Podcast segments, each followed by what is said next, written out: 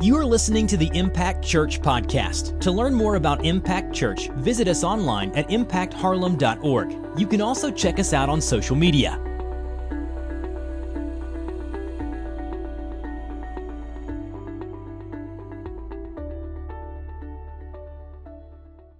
And last week we we opened up with chapter 1 of the book of Nehemiah. And what we saw was Nehemiah had asked a question. And when we ask questions, sometimes we get the answer that we really want, and sometimes we get an answer that we don't really want, right? Everybody can attest to that. So we we ask questions. Sometimes it's a it's a good response. Sometimes it's not so good of a response. So Nehemiah, in essence, says, "Hey, brother, how are people back home?" And his brother says, "Hey, they're not doing really good. Everything's destroyed. Gates are burned down. The city's vulnerable. Our hometown is in shambles." And it's not necessarily what Nehemiah wanted to hear, but what happened is he was burdened because of the information that he received. And we looked last week at what we do when we actually let the burden break our heart. Because I believe that as Christ followers, God has given each one of us a specific burden in our life. Now, what we do a lot of times is we receive this burden and then we just keep scrolling, right? We just keep doing life. We don't really let it in, we don't let it break our heart.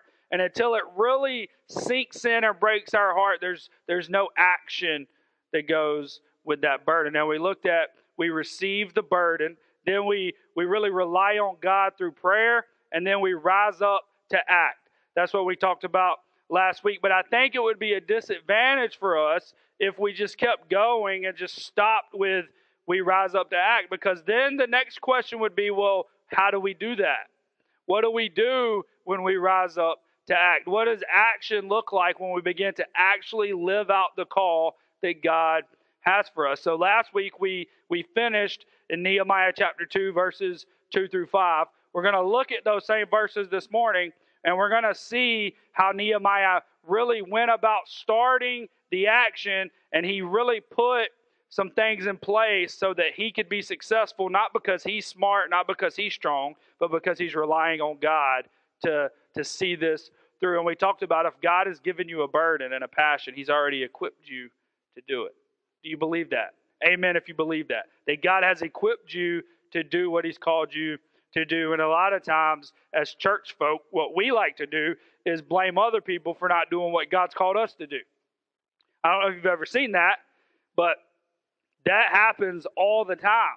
That we see that there's a need somewhere, or we really want something to get done. God's calling us to do it, but we're waiting on someone else to do it. We get mad and we begin to complain because someone else isn't doing what God's called us to do.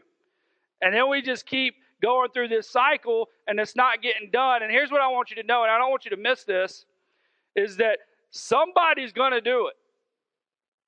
So you can either say yes, or God will say, All right, well, I'm going to use someone else to do what I'm calling you to do because you're not being obedient. And for me personally, I don't want to miss out on what God has called me to do because not only does it advance the kingdom, but through that, He also blesses His children. So I want you to, to be mindful of that. But I want to give you a blueprint this morning of what it looks like to actually do the work to do the work. And there's going to be four points. We're going to just jump into point number one before we read any scripture. But number one is this we seek God continuously. And we saw that Nehemiah, he when he let this burden in, he cried, he mourned, and then it said he he fasted and he prayed. Right? He fasted and he prayed. And you see in verse 1 of chapter 2, it says this In the month of Nisan, in the 20th year of King Artaxerxes, when wine was before him, I took up the wine and gave it to the king. So last week we saw uh, Kislev, which was a month that we don't have on our calendar. So we talked about that month being November, Decemberish time for us. And then we see in chapter 2, there's a new month introduced, and it's the month of Nisan. And what's important about this, because I think it's really easy to skip through this, and actually, we didn't read verse 1 last week, so we skipped it. But it's important to understand the context of this because this was about four months later. So we see that between Kislev and Nisan, there's a four month period. And you're like, so what did Nehemiah do for four months? And if you look at the pattern of his life, it would be pretty clear to see that for four months he prayed and he fasted before the God of heaven to say, hey, so what do you want me to do? He continuously seeked God's face. He bathed it in prayer. And what I want what I want you to understand is that we we can't do it. There's nothing in us that can see something to completion the way that God can see it to completion. Now, I'm not saying that we're not gifted and we don't have um, some ability and that God hasn't given us some anointing. I'm not saying any of that. What I'm saying is that what we can do in our own power doesn't even compare to what God can do through us because He is all powerful. And what we like to do, especially me, and I'm putting myself in this category, right? I, I don't have this all together. What I what what I struggle with is I want to get it done the way that I think it needs to be done. Because there are times, whether you believe this or not about me, that I think I'm the smartest person in the room sometimes. Not in this room because you guys are like extra smart. But there's times that I think that I know the best way and that it needs to be done that way for it to be successful. And you know what? Sometimes that's right. Sometimes I do know the best way and that's the way it needs to go. But there's a lot of times that I don't know the best way. And there's a lot of times that I rely on what I know as a human and not on what God has said and what He's doing as God. I don't know if you struggle with that. That's just what I struggle with sometimes. I struggle with, yeah, I want to seek God, but do I really want to wait for Him to give me the answer, or do I want to just keep taking steps and just hope that He jumps in? Right? That's not how God works. God's working, and He tells us to jump in to what He's doing. He ain't jumping into what we're doing. That, that ain't how this goes. God isn't just saying, hey, so when you do something great, I'm going to jump in. That's gonna, it's going to be good. No, God, He ain't waiting on us to do it. Right? God's working, and he says, Hey, so this is what I'm calling you to do. Come join the work that I'm already doing. And what we like to do is we like to say, Well, this is a good plan. I want to do this. God, I want you to come bless this, what I'm doing right now, because this is important. And God, I can just imagine that God's like, Yeah, bro, that ain't important, man. I don't know why you thought that was important, but it's not important. And I don't really, yeah, good luck and then we have some some good fortune and we're like god's blessing this like crazy and then we get some opposition which we're going to see next week and the week after. There's distractions there, there's discouragement and when we do it on our own we can't beat that. See it's all good until we get to a certain point and then it's like man i don't know what's happening. I can't keep going and it's usually because we're doing it on our own and we're not allowing god to work through us. And the way to allow God to work through us is to seek Him continuously. See, Nehemiah wasn't some special guy. And we didn't talk about this last week, but I, I just want you to know what he did for a living. He was a cupbearer for the king, which meant that he tasted the food and the wine before the king did. And you may be sitting there like, that sounds like an amazing job. You get to taste the wine before every meal. You get to drink all this fancy uh, wine that the king is drinking. And you're like, yeah, sign me up. I want to taste the wine. This is going to be awesome. Here's the problem is that just like the craziness that happens in our world, people would try to overthrow the king. So Nehemiah's main job was, hey, so if someone has poisoned this food or this wine, you're going to die, and then the king won't die. So you really want good benefits with that job. So the wine may taste good, but there's there's danger, right? There needs to be hazard pay for that job. This is a regular dude. But he was in a place of comfort, right? He lived in the same place the king lived.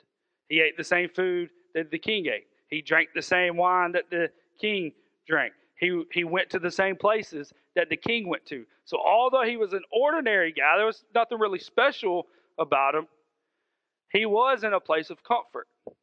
And a lot of times, we, once the burden is in, instead of letting it break our heart, or even if it does break our heart, when we get to the point of action, we start weighing man, this is comfortable. This isn't. And Nehemiah here is in the palace living a pretty comfortable life. And he has to, at some point, think about the reality of if I leave here, my life is not going to be comfortable anymore. So, do I want to do what God is calling me to do, or do I want to just live in comfort for the rest of my life? And I think a lot of times we choose comfort. A lot of days we choose comfort because it's what we're used to and because there's really there's no danger in our comfort zone right? And then god is leading us to do something and it could be how about how many of you have ever just felt something? You don't even have to say it was god. You just felt something that you were supposed to just go up to somebody at the grocery store at the gas station and just say hey or maybe pray for them anybody ever been there all right so that's not comfortable. And I talk for a living, right? But I don't want to go up to some stranger at a gas station and say, hey, looks like you're having a horrible day because all these kids are just running around and you have like two flat tires and all this is happening. Let me pray for you. That's weird to me. I'm just going to be honest. Like, that is uncomfortable for me to go up to someone and just say, hey, I want to pray for you. And you may be thinking, well, that shouldn't be uncomfortable for you, man. That's what you do. And I'm just being honest with you. That's that's uncomfortable for me to do that. I don't really want to go up to some random person and just say, hey, so God told me to pray for you because I don't know what their response is going to be. And this is what happens is we we put more weight in their response than we do on what God's calling us to do. And we're comfortable. And in my comfort filling up my car with gas my comfort zone ain't walking over to somebody else's car and telling them I want to pray for them. My comfort zone is I'm filling my car up and then I'm leaving and I'm not talking to anybody, right? And it's not because I don't like people. I know that I've said that before. I do like people. Thing is, I like I like to just kind of do my thing, go home, and then do whatever Ashley says, right? Like that's how that's how life works. But what we don't do a lot of times is we don't seek God because we just let our comfort take over. And Nehemiah, we see, was constantly seeking after God. He goes on to say in chapter 2 Now I had not been sad in his presence. And the king said to me, Why is your face sad, seeing you are not sick? This is nothing but sadness of the heart. Then I was very much afraid. I said to the king, Let the king live forever. Why should not my face be sad when the city, the place of my father's graves, lies in ruins, and its gates have been destroyed by fire? Then the king said to me, What are you requesting? So I prayed to the God of heaven. And we saw this last week that he throws up this popcorn prayer. So Nehemiah bathes the, the burden for four months. He's fasting, he's praying, he's saying, God, tell me what to do. What do you want me to do? What do you want me to do? And he's he's bathing it. He's he's fasting. He's praying. He's praying. He's seeking. And then he finally goes to the king. The king says, "What do you want?" He throws up a popcorn prayer, is what I like to call them because I throw up a lot of popcorn prayers throughout the day because you don't work with who I work with, right? You don't have the same kids that I have. I throw up a lot of popcorn prayers throughout the day. But here's here's what I want you to know is that Nehemiah had already bathed this in prayer. So this wasn't another prayer meeting for him. This was he was already walking intimately with God. So this this popcorn prayer was just a, a normal type of communication with him. Are you there in your relationship with Jesus? Are you so close to God that you can just go through life and throw up these popcorn prayers and they work because you're not trying to catch up on your prayer life? You're already there. This is part of it. Nehemiah wasn't trying to catch up on his prayer life, Nehemiah was walking in communion with God. And that's how we seek God continuously.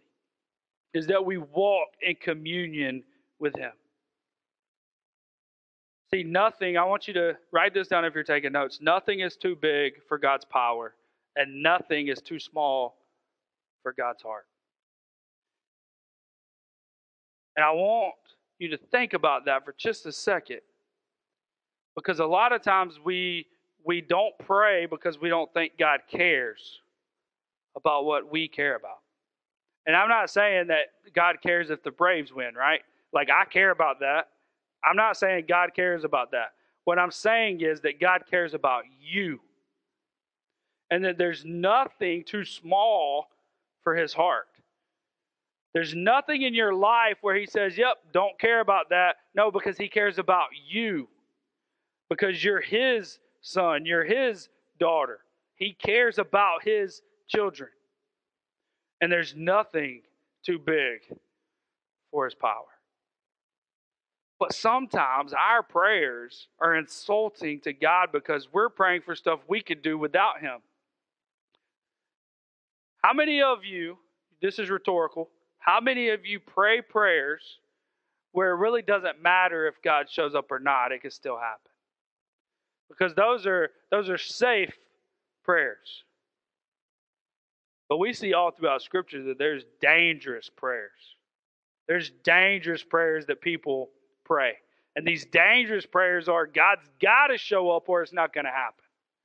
God's got to be God or it's not going to happen.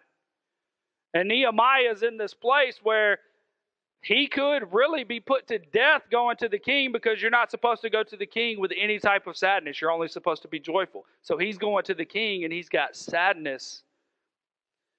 And the king's like, What's wrong with you, man? And he could have put him to death right then. And he throws up a popcorn prayer because he's walking in community with God. How is your relationship with the Father? So, number one is we seek God continuously. Number two is this we define clearly. Verse 5 says, And I said to the king, If it pleases the king, and if your servant has found favor in your sight, that you send me to Judah, to the city of my father's graves, that I may rebuild it. So, what Nehemiah begins to do is he begins to define the vision. So, here's the vision. I'm going to clearly define the vision. This is what I've I found out throughout a lot of leadership stuff and just a lot of, of ministry experience is that for most people, they it's not really a lack of caring, it's a lack of clarity. Like they care about stuff, but they just can't define it. They can't put any definitive um, a vision together.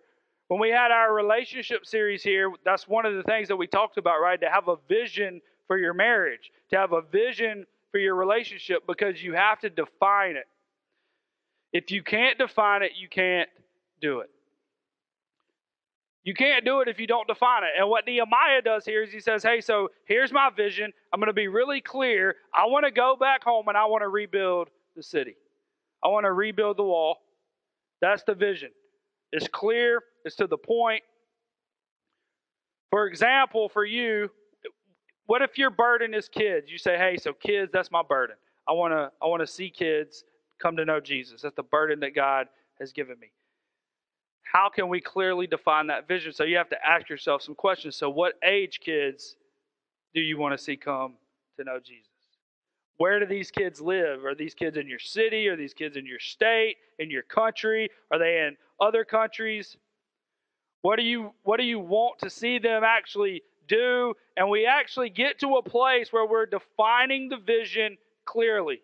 A lot of times it's not that we don't care, it's just that we're not clear on really what God is calling us to do. So we have to define the vision clearly. Number three is this we plan carefully. And the king said to me, the queen sitting beside him is in parentheses. That's probably very important. How long will you be gone? And when will you return? So it pleased the king to send me when I had given him a time. Now, it doesn't say the amount of time that Nehemiah gave, it just says that I gave him a time and it pleased the king. So, what we can take from this is we have to plan the action and we have to be really careful with our planning. How many of you just go do stuff and you don't have a plan, you don't really know what's going on, you just start doing something and just hope it works out? Anybody ever do that? So I feel like I plan very well. My wife doesn't think that I plan very well. And that's okay. Like we don't always have to agree. she can be wrong sometimes. The the thing is, I like to I like to plan some stuff, and I'm a big checklist guy. Like I have checklists, and I'm I'm scratching stuff off, and then it's just people get tired of seeing it because I forget about it, and then I see it, and I'm like, oh, I need to remind this person about this, and they're like, man, that was two weeks ago. It's like, yeah, but it's on my list, and we really need to get it done.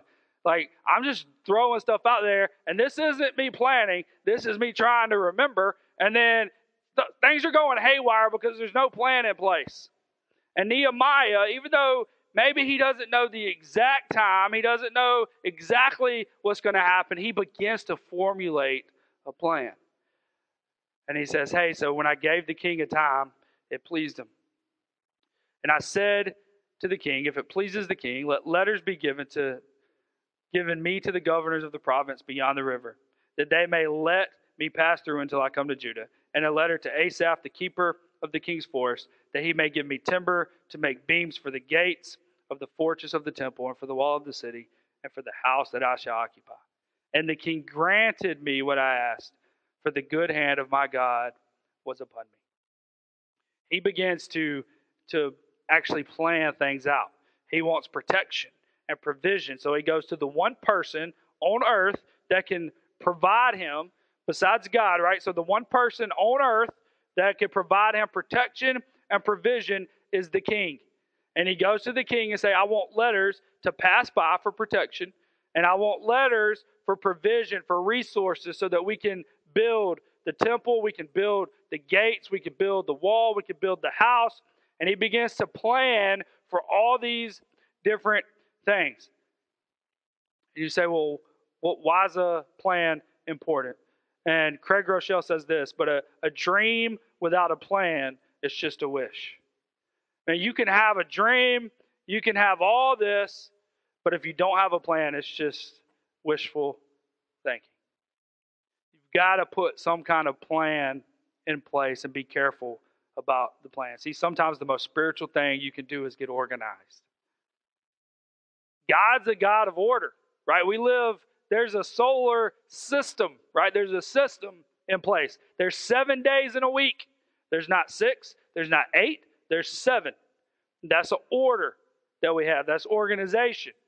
There's usually 365 days in a year, right? Sometimes there, that changes. That's weird. We're not getting into that. We're just going to say there's order. It's 365. There's 24 hours in a day.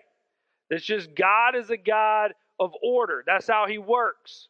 And sometimes the most spiritual thing we can do is to get organized ourselves.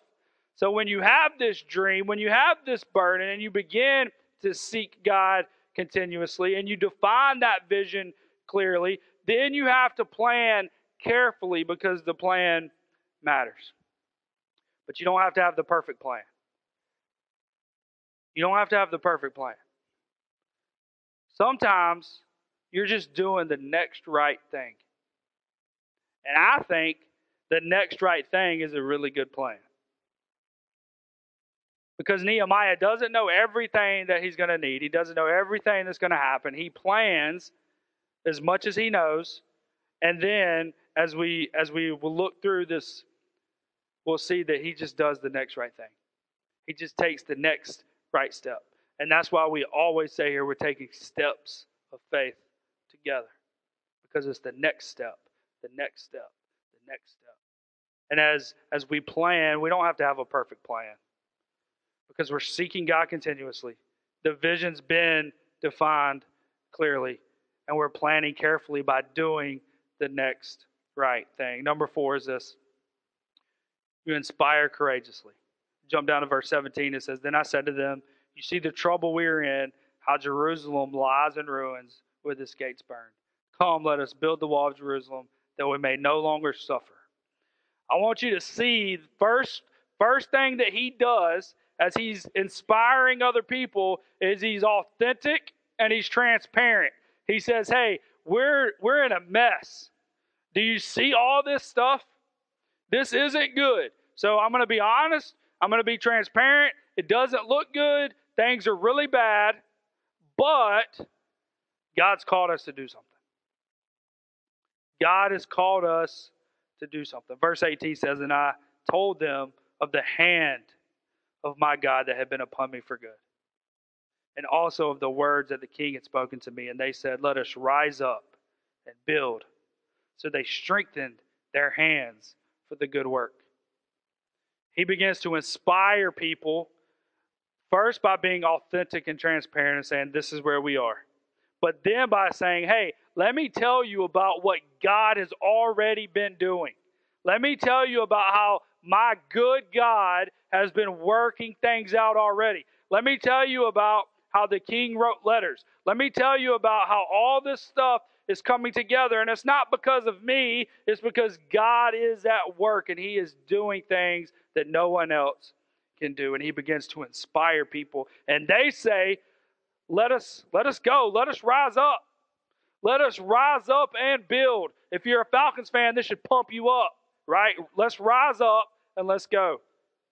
They don't do that often. But they say, hey, let's rise up and build. Let's do this, man. Let's go. He's inspiring people to join the work. So what he's done is he's he's sought after God continuously. He's defined clearly. The vision is clear. We're going to rebuild the wall. It's short, it's sweet, it's simple. That's the vision. He begins to plan carefully. He needs to go to the king. He needs to get letters for protection, letters for provision. He, he's got all these, these plans in place. Not the perfect plan, not the whole plan, but he begins to do the, the next right thing. And then he's inspiring people courageously to join the work. This is the blueprint for acting and doing what God has called you to do. We're not going to stop there because I think it would be helpful for us if we could have some kind of practical example for this. Like, what does it look like? So, we're reading about Nehemiah from a long, long, long, long time ago, and sometimes as we as we read about these events, we we don't really take them seriously. Maybe right?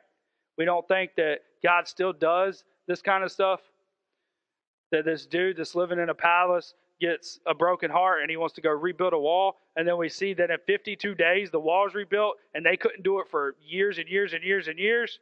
Like, God doesn't still do this kind of stuff. This is something a long time ago. And I want you to know that God does still do this kind of stuff and it happens every day.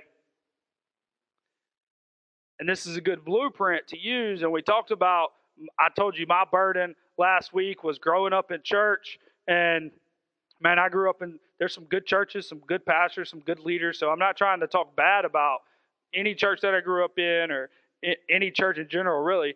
But one of the things that I saw is that there was some religious people that instead of pointing people to Jesus, they really pushed people away because of legalism or because of judgmental spirits and attitudes or whatever it was. And that was a burden to me because I felt like God loved everyone and wanted everyone to come to Him. And then the more I learned Scripture, I realized that was one of the times I was right. God does want everybody to come to Him. But it, it started like way back in high school Eh, but I didn't let it in, right? I just I knew that man, this is this is something that should be different. And when I graduated, me and my youth pastor at the time, we talked about, hey man, what would it look like if we started a church? We had no idea what that meant. We had no idea what that looked like. We just knew that we had a burden and we wanted to see people reach that the church that we knew weren't reaching. And that there, there could be something else done. I was 18. I had no idea what I was doing. I didn't even know what I was doing in life at 18. All I knew is that I was graduated from high school and my life was about to get amazing. Right? Amen. Y'all can say amen. Y'all, some of y'all went to college. Y'all know what I'm talking about. Don't act all holier than that. We don't act like that here. So man, I knew I was going to college. I knew I knew I was going to just have some freedom. Not that I didn't have freedom growing up, but man, it was just a different. That's a different life. You get to move away. You get to kind of do some things on your own. You realize really quick you need to go back home because mom and dad really knew what they were talking about. You don't know what you're doing. But man, I just I got to a place where I had to do something, right?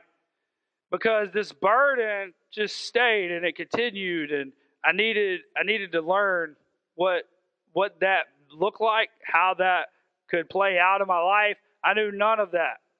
I just talked about starting a church one day. There was no plan, there was no vision, there was no nothing except, man, we're going to start a church one day. This is going to be awesome. So, guess what I didn't do? I didn't start a church. So, I got on staff at a church in this area in 2011, um, 2012, and they were a new church. They were about two years old. And man, then I started actually hearing the word church plant. I didn't even know that was a word. And some of you may be like, yeah, you keep saying it. I don't know what that means. It's just a new church. Um, and man, I started hearing about that. I started hearing about what it looked like to start new churches. And I went to conferences about what it looked like to start new churches. And God began to do some work in my heart. And the burden really got in. And I began to pray. And then I stopped. I prayed and said, I'm ready to go. I'm ready to start a church. And I can imagine God's up there like, You ain't ready, bro. You just ain't. And I'm like, Yes, I am. This is going to be awesome. I'm 26, 27. I'm going to be a young pastor. This thing is going to be great. We're going to have 27 million people. This is going to be this is going to be the biggest church ever. God's going to love it. Not God's going to do it, God's going to love it, right? So we go out and we start planting a church. And things aren't going the way that I thought things were going to go. The team isn't growing the way I thought the team was going to grow. Things aren't happening the way that Dustin envisioned those things to happen. And I realized really quickly that I wasn't seeking God continuously at all. That the vision was just we're starting a new church. It wasn't a clear, defined vision. There was no plan whatsoever. And I was inspiring no one to join the work because the work was work I was doing, not work that God was doing. And I realized really quickly man, this is not the way that this is supposed to go. So we stop. I start praying. I start bathing it in prayer. I start seeking God. I become who God wants me to be as a husband, as a father, as a leader, as a pastor. And then fast forward four years later, and God's like, now it's time to do this. Now it's time to plant a church. And then I'm like, nah, man, I'm done with that. I tried that didn't work, not doing it again. Just put me on staff somewhere. I'm cool with that. And here we are. And we we have a church that's about to celebrate three years, and it's not because of me. What it is is God gave me a burden a long time ago. And I finally began to bathe the action in prayer. I finally began to seek God on a consistent basis. We defined the vision clearly. We wanted a church where people could know God's love, grow in God's love, and show God's love to the world. And it was clear and it was simple. we began to plan. We began to research. We began to, to train. We began to listen to people. We began to ask questions. And then we put a plan in place. Was it a perfect plan? If you were here during that time, you know that answer is no. It was not a perfect plan. But what it was is it was the next right thing. And we began to do the next right thing and the next right thing and the next right thing. And then in January of 2020, we launched a brand new church. Because we began to inspire people around us. Hey, look at what God's doing. Look at look at the lives that are being changed because of God. Look at the excitement and the momentum that's happening for the kingdom because of God. It's not because of me, it's not because of the worship team. It's not because of anything but what God is doing. So look at God working. We want to inspire people. And then we ended up with the launch team that said, hey, let's rise up and launch. Let's do it. Let's do what God has called us to do. What is your burden? Do you have a blueprint for the action? Seeking God continuously? Have you defined the vision clearly? What is He calling you to do specifically? Define it. You can't do it if you can't define it. And then plan carefully. You say, well, man, we're just going to let God work. Yeah, so God's a God of order. Let's plan things. And if we're seeking Him continuously, the plans should be coming from the Spirit anyway. They're His plans. We're just putting them down on paper or on a computer or whatever you do. And then inspire people to get involved, not with what you're doing, but with what God is doing. How does that look in the local church? We're going to close with this this morning. This is how it looks in the local church.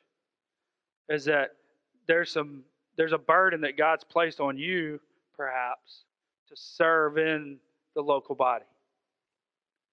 And you say, Well, I need to pray about it. And that's cool. Some of us, we need to pray for years. Some of us, we need to pray for days. And God is telling us what to do, right? I'm not going to tell you there's no there's no timetable on how long you need to bathe something in prayer. You should know when it's time to rise up and act. But when you do, you need to be seeking God continuously. And then define the vision. And you say, well, God's calling me to, to serve with the next generation. And you, you need to define that. What next generation? Is it is it preschool? Is it elementary? Is it middle school? Is it high school? God bless you for any of those, right? Like he's not calling me to do that at all. I'm not sure he called me to be a dad, but I'm one anyway. I'm just kidding. He did. But define it. What's he calling you to do?